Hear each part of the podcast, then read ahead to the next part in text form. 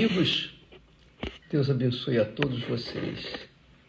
E o Espírito Santo é o único que pode nos revelar, nos fazer entender, compreender a Sua Santa Palavra.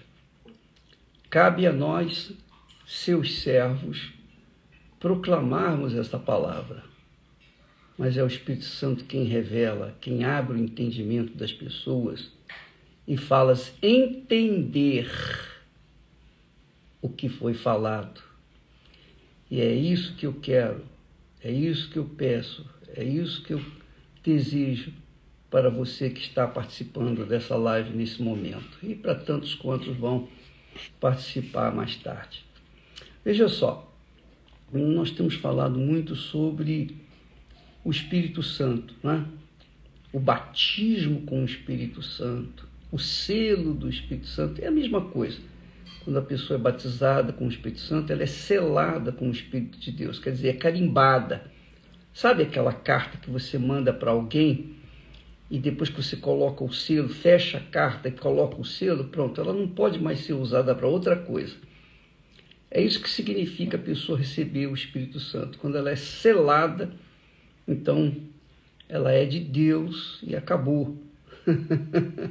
Salvo se ela, por livre e espontânea vontade, resistir ao Espírito Santo. Se ela diz assim, ah, eu não te quero mais, eu não me guie mais, eu vou fazer o que eu quero fazer na minha vida, etc. Aí, esse é um grande pecado contra o Espírito Santo. E aí ele, ele fica neutralizado pela vontade espontânea, liberal da pessoa, da própria pessoa.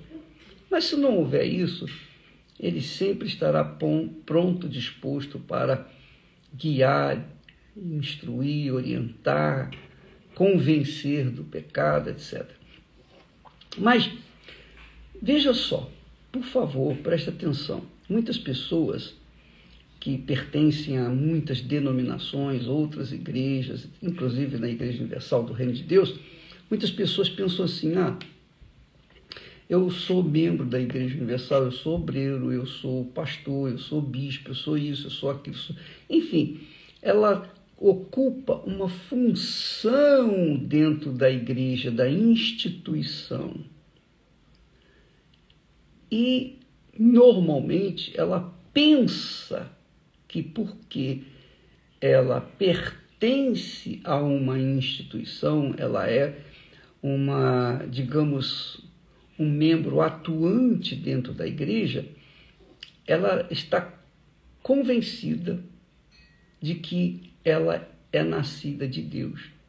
Isso aconteceu também no passado, porque todos os judeus, todos os judeus carregavam consigo a seguinte ideia: eu posso pecar o que eu, o que eu quiser pecar, porém, eu sou descendente de Abraão. E porque eu sou descendente de Abraão, Deus vai me salvar. Eu estou já salvo, porque é a promessa que Deus fez ao nosso pai Abraão. E quando Jesus deparou com Nicodemos, Nicodemos não era um membro atuante dentro do, do sistema religioso de Israel. Não. Ele era um mestre, ele é um dos principais. Quando fala príncipe dos judeus, era um dos principais dos judeus. Ele era um bispo, digamos assim. E ele foi ter de noite com Jesus, achando que ele, como rabino ou como Rabino como mestre, ele, ele estava no nível um pouco abaixo de Jesus, porque ele era judeu e era mestre. Então ele perguntou para Jesus, Senhor, é, ele adorou Jesus, ele reconheceu Jesus, dizendo é, que ele era mestre, vindo de Deus, que ninguém podia fazer os sinais que ele fazia se não fosse de Deus. Então Jesus foi direto ao ponto, tirou aquela a, aqueles elogios de lado, deixou de lado e disse: Olha, o, o Nicodemos, na verdade, na verdade, Jesus falou duas vezes, na verdade, isso quer dizer que ele estava querendo enfatizar, fortalecer a ideia. Na verdade, na verdade, te digo que, que aquele que não nascer de novo, não basta ser judeu, não basta ter origem de Abraão, não basta ser descendente de Abraão. A mesma coisa ele está falando para hoje os crentes. Ah, meu pai era pastor, minha mãe era diaconisa, e fulano, eu sou da igreja, eu sou obreiro, eu sou isso. Isso não significa nada, nada, absolutamente nada. É bom que você seja uma pessoa atuante dentro de uma igreja, faça o bem para outras pessoas. Isso é importantíssimo. Mas não é pelo fato de você ser ou fazer alguma coisa que você é alguém, que você está já eh, definitivamente salvo, que você é filho, é filho de Deus. Não, de forma nenhuma, você tem que nascer de novo. É o que Jesus falou. Que aquele que não nascer de novo, tem que nascer de novo. Não pode ver o reino de Deus. Eu prego o evangelho não é porque eu, sou um líder religioso, nada disso. Eu prego porque o Espírito Santo, ele me impulsiona. O meu Pai é comigo. Eu posso falar, Pai, meu Pai que estás nos céus. Porque um dia eu nasci de Deus. E eu nasci quando eu tinha 19 anos de idade. Eu tive uma experiência com ele. Eu levei um, mais de um ano, mais de um ano, para ter essa experiência com ele. Não quer dizer que isso vai acontecer com todo mundo. Você pode ter uma experiência agora mesmo, nesse momento, enquanto nós estamos aqui pregando. Mas eu tive depois de mais de um ano. Então, houve uma experiência eu tive meu encontro com o Senhor Jesus. E quem me apresentou o Senhor Jesus, o Salvador, foi o Espírito Santo. E o Espírito Santo me convenceu primeiro dos meus pecados. Foi a primeira coisa que ele me mostrou, foi, foram os meus pecados. Porque, como eu era jovem, 19 anos, eu não, vivia na mentira. Mentia também, mas não vivia na mentira. Não era adúltero, vivia na prostituição, ou no roubo, em coisa dessa natureza, desses pecados grotescos, não. Eu era pessoa que eu trabalhava durante o dia, estudava à noite, então tinha uma vida assim bem comum, bem simples, bem simples. E era de casa para o trabalho, do trabalho para a escola, para casa, e assim era a minha vida, dia após dia após dia. Então eu não achava que eu era um pecador, que eu necessitava tanto de salvação. Não, eu, eu, eu cria em Deus, eu acreditava em Deus, eu acreditava em Jesus. Mas quando o Espírito Santo veio e me convenceu e me mostrou os meus pecados, meu Deus do céu, foi pavoroso, foi horroroso. Eu vi o inferno, eu vi o inferno. E eu desesperado, desesperado, eu perguntei quem pode me salvar. E então o Espírito Santo me mostrou Jesus, me apontou Jesus. E o meu Senhor Jesus, foi tão glorioso. Ele então estendeu as mãos e me salvou. Então, por conta dessa grandeza de revelação, eu ali nasceu uma nova criatura, ali nasceu um novo Edir. Acabou aqueles projetos que eu tinha, aqueles projetos pessoais, sonhos pessoais, acabaram. A partir daquele momento eu disse: não, eu tenho que passar isso para outras pessoas. As pessoas têm que saber disso. Porque eu era católico, ia também no centro espírita, enfim, eu, eu era daquela pessoa comum. Mas era terrível o meu pecado. Quando o Senhor Jesus me salvou, aí acabou. A partir daquele momento nasceu uma nova criatura. E isso tem que acontecer com você. Tem que acontecer. Tem que acontecer. Você acredita nisso?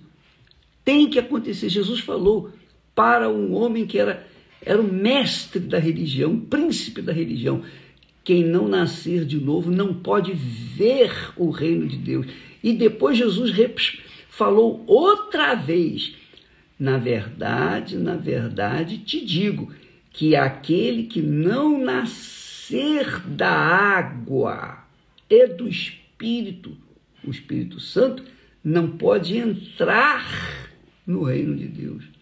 Então, primeiro Jesus disse: não pode ver. Depois ele falou: não pode entrar. Primeiro tem que nascer. Tem que nascer de novo para poder ver o Rei de Deus. Depois tem que nascer da água e do Espírito Santo, que foi o que Jesus falou para Nicodemos. E ele era um religioso. Ele era do tipo do rico. Sabe da história do rico e Lázaro? Pois é. O rico, o rico que foi para o inferno, que Jesus fala da história dele, ele também achava que estava salvo, porque, poxa, eu sou descendente de Abraão, mas olha onde que ele estava, lá no inferno. E lá no inferno, ele disse, pai Abraão, vai lá ver. Em Lucas capítulo 18, se eu não me engano, ou 16.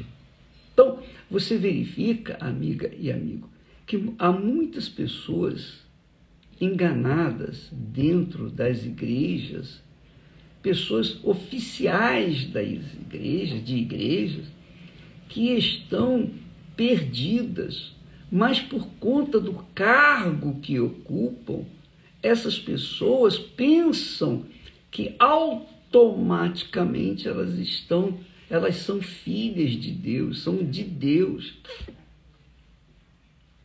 Esse é o grande, é o, é o grande risco que as pessoas correm, ou melhor, o, o grande engano que existe dentro das igrejas. E na Igreja Universal também existe isso, pessoas assim. Existem. Agora, quem é quem? Eu não sei. Eu sei de mim, eu prego a palavra, eu ensino a palavra. O que Deus me tem dado, eu tenho passado para vocês. Quem tem juízo, pega e aplica na sua vida. Quem não tem, fica fica para trás. Mas nós estamos aqui como instrumentos do Espírito Santo para tentar abrir os seus olhos, minha amiga e meu amigo. Por exemplo, nós falamos ontem, quem não tem o Espírito Santo não é de Deus. Paulo fala isso. Mas o bispo, me responda, me responda. Uma pessoa está morrendo. No último momento ela aceita Jesus, ela é salva, é salva. A exemplo do ladrão na cruz, que foi salvo no último, no, no último momento. Mas para viver neste mundo, não basta você dizer eu aceito Jesus como meu Salvador. Não.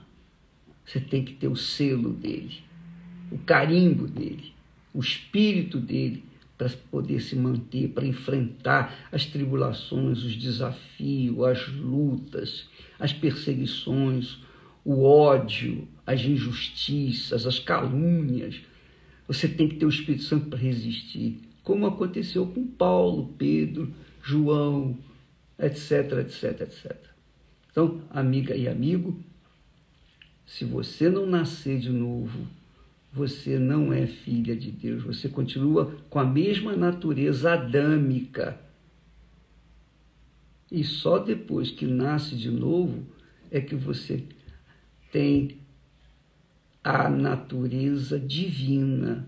Você deixa de ser alma vivente para ser espírito, espírito vivificante. É isso aí. Se isso não aconteceu, não aconteceu com você, infelizmente, você tem que abrir os seus olhos, você tem que buscar. E o Espírito Santo é quem revela. Eu achava que não tinha pecado, porque eu não vivia naquela baderna que hoje se vive.